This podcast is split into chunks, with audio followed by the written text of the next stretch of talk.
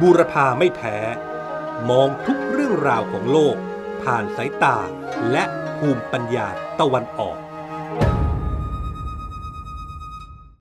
锣鼓隆隆隆响，新年到，隆隆隆响，财运到，阖家岁岁安，有欢有笑有喜闹，我们大家一起讲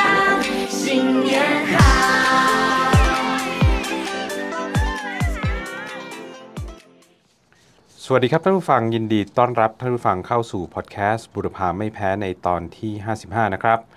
ดำเนินรายการโดยผมบริติมทองกุล และผมสุประชัยวุฒิชูวงครับ รายการของเราวันนี้ตรงกับวันตรุษจีนพอดี จึงขออวยพรให้คุณผู้ฟังทุกท่านซินเจียโยอีซินนี้หัวใช้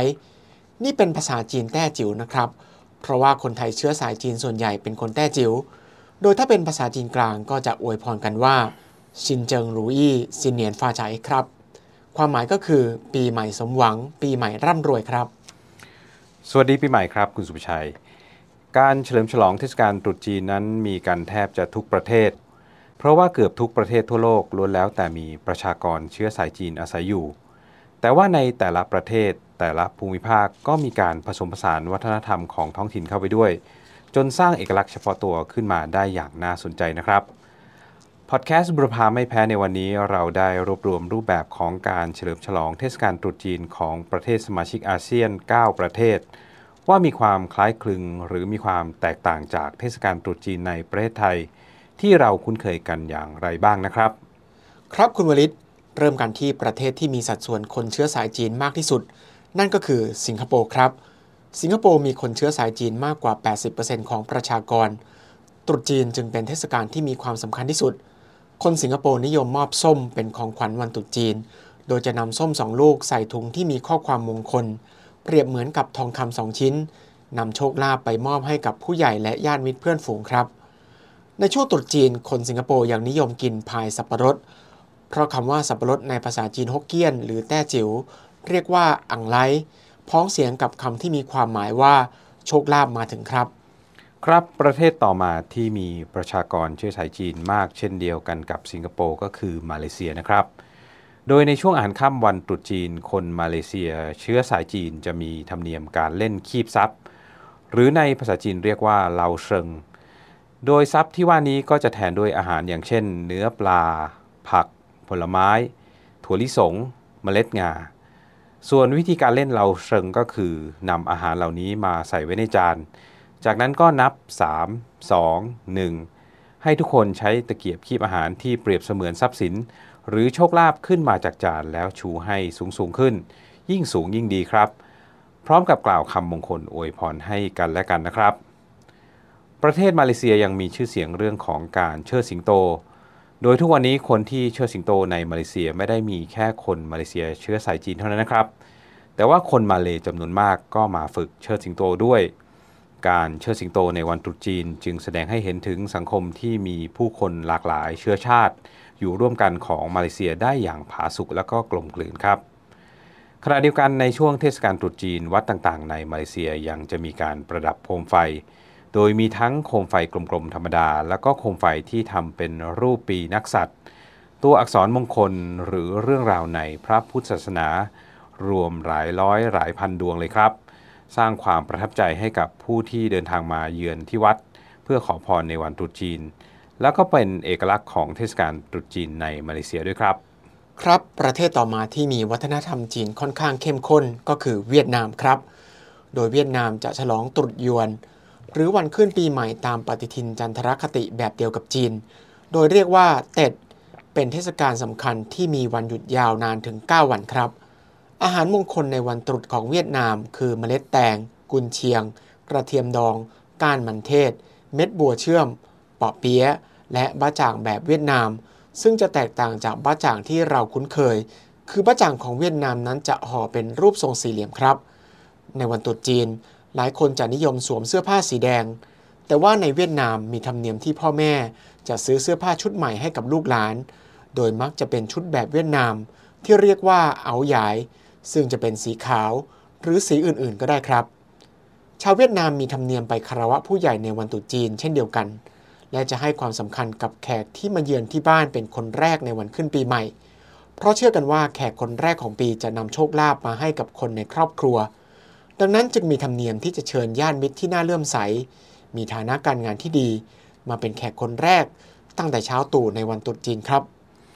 ถัดมาเรามาดูธรรมเนียมตรุษจีนในประเทศบ้านพี่เมืองน้องของเรากันบ้างนะครับ นั่นคือประเทศลาวหรือสปปลาวกันบ้าง ถึงแม้ว่าวันตรุษจีนจะไม่ได้เป็นวันหยุดราชการของลาว เพราะว่าวันขึ้นปีใหม่ของลาวก็คือวันสงกรานต์เหมือนกับประเทศไทยเรานั่นเอง แต่ว่าในช่วงไม่กี่ปีที่ผ่านมานี้นะครับ มีชาวจีนเข้าไปทำธุรกิจ และก็พำนักในประเทศลาวจำนวนมากทำให้การเฉลิมฉลองเทศกาลตรุษจีนในลาวนั้นคือคักมากขึ้น โดยในนครหลวงเวียงจันทร์มีโรงเรียนจีน 6 แห่ง มีวัดจีนมากกว่า 10 แห่ง คนเชื้อสายจีนในลาว และชาวจีนที่อยู่ในลาวก็จะหยุดงานประมาณ 3-5 วันนะครับ ในช่วงเทศกาลตรุษจีน เพื่อไปคารวะผู้ใหญ่แล้วก็นำของขวัญไปมอบให้เพื่อขอพรในวันตรุษจีนครับ ครับมาต่อกันที่เพื่อนบ้านอีกประเทศหนึ่ง คือกัมพูชาครับ โดยวันตรุษจีนไม่ได้เป็นวันหยุดราชการเช่นเดียวกัน แต่ว่าก็มีการเฉลิมฉลองเช่นเดียวกันครับเเพราะว่ามีคนเชื้อสายจีนและเวียดนามอยู่ในกัมพูชาเป็นจำนวนมาก จนบางคนเรียกวันตรุษจีนว่าตรุษยวน ชาวกัมพูชาที่มีเชื้อสายจีนส่วนใหญ่จะมาจากมณฑลกวางตุ้ง ดังนั้นอาหารในวันตรุษจีนก็จะเป็นหมูหัน ไก่ย่าง เป็ดย่าง ซึ่งเป็นอาหารของกวางตุ้งครับ ในวันตรุษจีนที่พระราชวังหลวงที่กรุงพนมเปญจะมีการเชิดสิงโตและมังกร เพื่อเป็นสิริมงคลด้วย อย่างไรก็ตามชาวกัมพูชาบอกนะครับว่า บรรยากาศตรุษจีนในกัมพูชาจะไม่คึกคักเหมือนกับประเทศอื่น เพราะว่าไม่มีไชน่าทาวและบริษัทร้านค้าที่เป็นของคนเชื้อสายจีนก็จะหยุดงานปิดร้านกันหมดครับ ครับต่อมาเรามาดูบรรยากาศตรุษจีนที่ประเทศเมียนมาหรือพม่ากันบ้างนะครับ วันตรุษจีนถือเป็นวันหยุดราชการของพม่า คนเชื้อสายจีนที่อยู่ในพม่าส่วนใหญ่ก็จะมาจากมณฑลยูนนาน อาหารประจำเทศกาลจึงเป็นอาหารยูนาน เช่น เส้นหมี่เกี๊ยวกุ้ง หม้อไฟและขนมที่ทำจากข้าวเหนียว ในช่วงคืนวันส่งท้ายปีเก่าตอนรับปีใหม่ที่วัดจีนในนครย่างกุ้ง จะมีการเคาะระฆังในช่วงเวลาข้ามปี ชาวพม่าเชื้อสายจีนจะพากันไปที่วัดเพื่อปักธูปดอกแรกในวันขึ้นปีใหม่ เพื่อเป็นสิริมงคลครับ นอกจากนี้ในช่วงเทศกาลตรุษจีน ชาวพม่ายังมีธรรมเนียมการมอบของใช้ในชีวิตประจำวัน แล้วก็ของขวัญต่างๆ ให้กับผู้สูงอายุนะครับ เพื่อแสดงความกตัญญูต่อผู้อาวุโสด้วย เรามาดูการเฉลิมฉลองเทศกาลตรุษจีนในประเทศมุสลิมอย่างอินโดนีเซียกันบ้างครับ โดยอินโดนีเซียถึงแม้ว่าประชากรส่วนใหญ่จะนับถือศาสนาอิสลาม แต่ก็มีคนเชื้อสายจีนอยู่เป็นจำนวนมากเช่นเดียวกัน แต่ว่าในยุคของอดีตประธานาธิบดีสุฮาโต คือในช่วงปีคศ 1967 ถึง 1998 ได้มีนโยบายกีดกันคนเชื้อสายจีนจำกัดกิจกรรมการเคลื่อนไหว และวัฒนธรรมของชาวจีน ห้ามเรียน ห้ามสอนภาษาจีน รวมทั้งห้ามการเฉลิมฉลองเทศกาลตรุษจีนและเทศกาลอื่น ๆ ของชาวจีนด้วย จนกระทั่งสัวโตสิ้นอำนาจในปี 2000 รัฐบาลอินโดนีเซียจึงได้ยกเลิกคำสั่งที่ห้ามและกีดกันทางวัฒนธรรมของชาวจีนทำให้คนเชื้อสายจีนในอินโดนีเซีย สามารถแสดงออกถึงเอกลักษณ์ของตนได้อย่างเปิดเผย วัฒนธรรมจีนได้รับการฟื้นฟูขึ้นมาอีกครั้ง การเฉลิมฉลองเทศกาลตรุษจีนในอินโดนีเซียก็คึกคักมากขึ้นครับ ในกรุงจาการ์ตาเมืองหลวงของอินโดนีเซีย การฉลองเทศกาลตรุษจีนจะไม่คึกคักมากนัก ห้างร้านส่วนใหญ่จะหยุดเพียงแค่วันเดียว แต่ว่าในเมืองบาตัมและตันจุงปีนัง ซึ่งอยู่ใกล้กับสิงคโปร์และมาเลเซีย บรรยากาศตรุษจีนจะคึกคัก มีการเชิดสิงโต จุดประทัดดอกไม้ไฟ และงานรื่นเริงต่างๆ ชาวอินโดนีเซียเชื้อสายจีนในเมืองตันจุงปีนัง ยังมีธรรมเนียมมงคล คือจะสวมเสื้อผ้าชุดใหม่ตลอด 15 วัน ตั้งแต่วันตรุษจีนไปจนถึงวันขึ้น 15 ค่ำชาวอินโดนีเซียเชื้อสายจีน ยังนิยมทำการกุศลในวันตรุษจีน โดยสมาคมจีนต่างๆ จะนำสิ่งของไปแจกที่สถานรับเลี้ยงเด็กกำพร้า หรือบ้านพักคนชรา ถือเป็นการแบ่งปันความสุขในเทศกาลขึ้นปีใหม่ครับ ครับเรามาต่อกันที่ประเทศบรูไนซึ่งก็เป็นประเทศมุสลิม เช่นเดียวกันกับอินโดนีเซียนะครับ แต่ว่าในบรูไนมีคนเชื้อสายจีนอยู่ถึง 15%ของประชากรทำให้ราชวงศ์และก็รัฐบาลบรูไนให้ความสำคัญกับวันตรุษจีน โดยกำหนดให้เป็นวันหยุดราชการ โดยองค์สุลต่านและก็สมาชิกราชวงศ์ก็จะเสด็จไปร่วมงานเฉลิมฉลอง และให้พรกับชุมชนชาวจีนในบรูไนด้วย ที่บรูไนนะครับในวันตรุษจีนนอกจากจะมีการแจกอังเปา และไปสักการะขอพรที่สันเจ้า และวัดเหมือนกับที่ประเทศอื่นแล้ว ก็ยังมีธรรมเนียมที่น่าสนใจอีกอย่างคือ การเปิดบ้านเลี้ยงแขก โดยเจ้าบ้านจะจัดเตรียมอาหารมากมาย ทั้งอาหารจีน อาหารมุสลิม แล้วก็อาหารตะวันตก โดยจะมีการเชื้อเชิญญาติมิตรเพื่อนฝูงมารับประทานอาหารร่วมกัน แต่ที่พิเศษกว่าที่อื่นๆนะครับก็คือ ถึงแม้ว่าจะเป็นคนที่ไม่รู้จักหรือไม่ได้รับเชิญ ก็สามารถมารับประทานอาหารที่จัดเตรียมเอาไว้ได้ โดยแขกที่มารับประทานอาหารจะนำผลส้มมาให้กับเจ้าบ้าน เสมือนว่าเป็นการนำโชคลาภมาให้กับเจ้าของบ้านนะครับ การเปิดบ้านเลี้ยงแขกที่บรูไนนี้จะเริ่มกันตั้งแต่ราวๆ10โมงเช้าไปจนถึงช่วงบ่าย หรืออาจจะจัดตั้งแต่ช่วงบ่ายไปจนถึงช่วงเย็นก็ได้ครับ โดยแต่ละบ้านจะสามารถทยอยกันเปิดบ้านเลี้ยงแขกได้ตั้งแต่ตรุษจีน ไปจนถึงสิ้นสุดเดือนแรกของวันขึ้นปีใหม่ ก็คือคิดเป็นระยะเวลาก็ยาวนานถึง 15-30 วันเลยทีเดียวครับ ครับประเทศสมาชิกอาเซียนชาติสุดท้าย ที่เราจะเล่าถึงบรรยากาศการเฉลิมฉลองตรุษจีนก็คือฟิลิปปินส์ครับ ที่กรุงมะนิลา เมืองหลวงของฟิลิปปินส์มีย่านไชน่าทาวน์ที่ว่ากันว่าเก่าแก่ที่สุดในโลก คือถนนอองปิน หรือในภาษาจีนกลางจะออกเสียงว่าหวังปิน ที่นี่ไม่เพียงแต่เป็นแหล่งจับจ่ายซื้อของสำหรับเทศกาลตรุษจีน แต่ว่ายังมีการประดับประดาตกแต่งด้วยสัญลักษณ์มงคล และมีการแสดงต่างๆ เช่นการเชิดสิงโต มังกร และการแสดงกายกรรมสร้างความคึกคักเป็นอย่างมากครับ ผลไม้เป็นของมงคลที่ขาดไม่ได้ในเทศกาลตรุษจีนของชาวฟิลิปปินส์ โดยเฉพาะส้มและสับปะรด โดยจะนำผลไม้ 8-10 ผลมาวางเรียงกัน และผูกไว้ด้วยโบสีแดง